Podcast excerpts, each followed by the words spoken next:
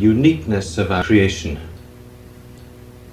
One of the greatest problems that afflicts our society is that so many people in it feel that they are not fully alive, feel that they are not fully authentic as human beings. And so many of us, as it were, spend our lives responding to other people's goals for us, to society's goals for us, to the advertising industry's goals for us. But the Christian revelation says to each of us that our destiny is far more personal than that. Each of us is summoned to fullness of life, fullness of our own life in the mystery of God. Now, how are we to break out of the enclosed circle of inauthenticity, of lifelessness? There's only one way that I know of, and that is the basic message of the New Testament to be fully open to the gift of eternal life. To understand the uniqueness of our own creation, to understand that each of us does have an infinite value and infinite importance. If you reflect only for a moment, you can see how drastically the world would be changed. Our own society changed. Our own lives changed. If each of us could really understand the uniqueness, the dignity, and the wonder of the gift of our own being. And it was to communicate this reality to us that Jesus came. This was the message of his life and of his death. That each one of us was of such importance and value that God sent his only Son to die for us. And the crucifixion is the divine plea to us to understand the wonder of our own creation, the dignity of the gift of our own life. Listen to the first letter of John. He who believes in the Son of God has this testimony in his own heart. The witness is this that God has given us eternal life, and that this life is found in His Son.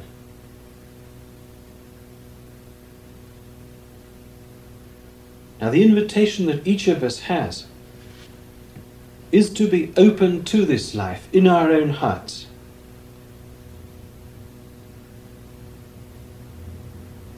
And until we are open to it, we cannot live our life fully, wholly, richly, fulfillingly. But each of us has to discover that ourselves. Other people's experience can be inspiring, instructive. But other people's experience can never substitute for our own experience. And each of us is called uniquely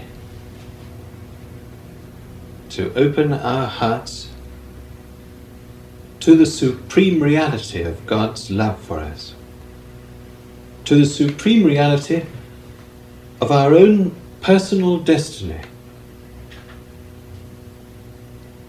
And the astonishing thing about the Christian proclamation is that the destiny each one of us has is to full union with God. As St. Peter puts it in his second letter, to share the very being of God. And the mystery is that each of us shares it uniquely. It is your sharing of it that is your destiny. My sharing of it that is my destiny. To know the love of God, though it is beyond knowledge, is what each one of us is summoned to. As more and more thinkers in our society are coming to realize, the basic problems of our society are in essence spiritual problems. The basic problem is for each of us to know who we are. For each of us to understand what our potential is.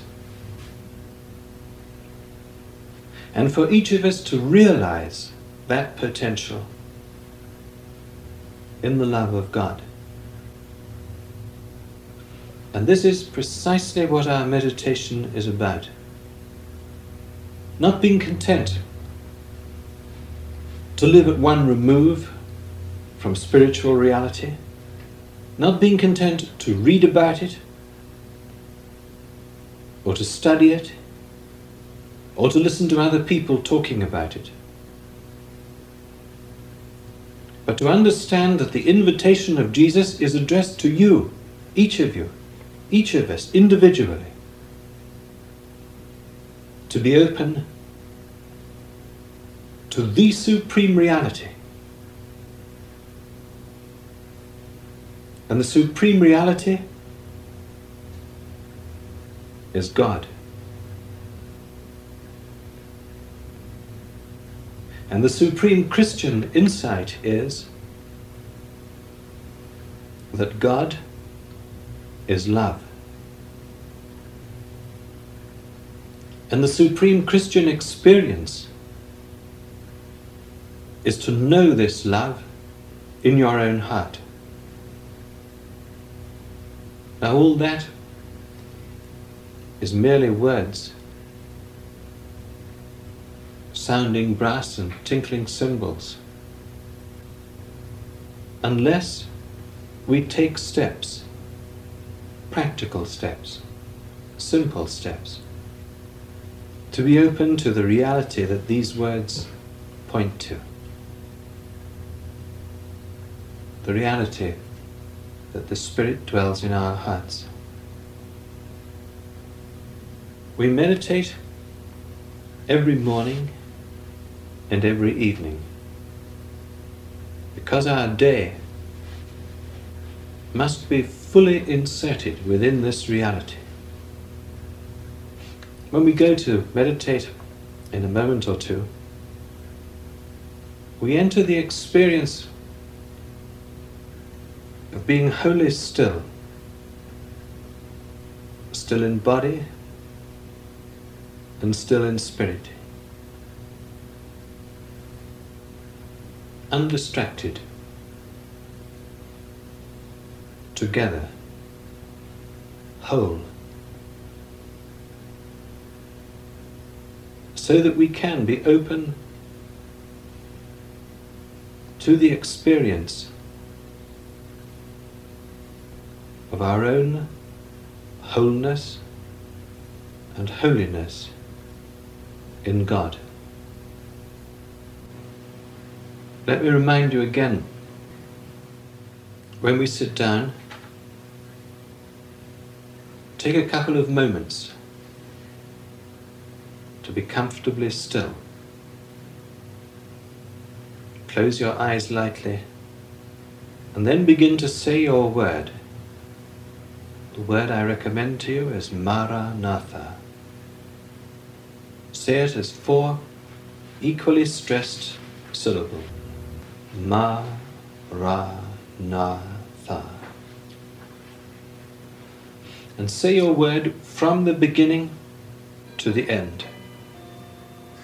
That's of supreme importance. To peacefully, serenely, and faithfully, humbly say your word. And the purpose of saying the word go beyond all division, all disharmony,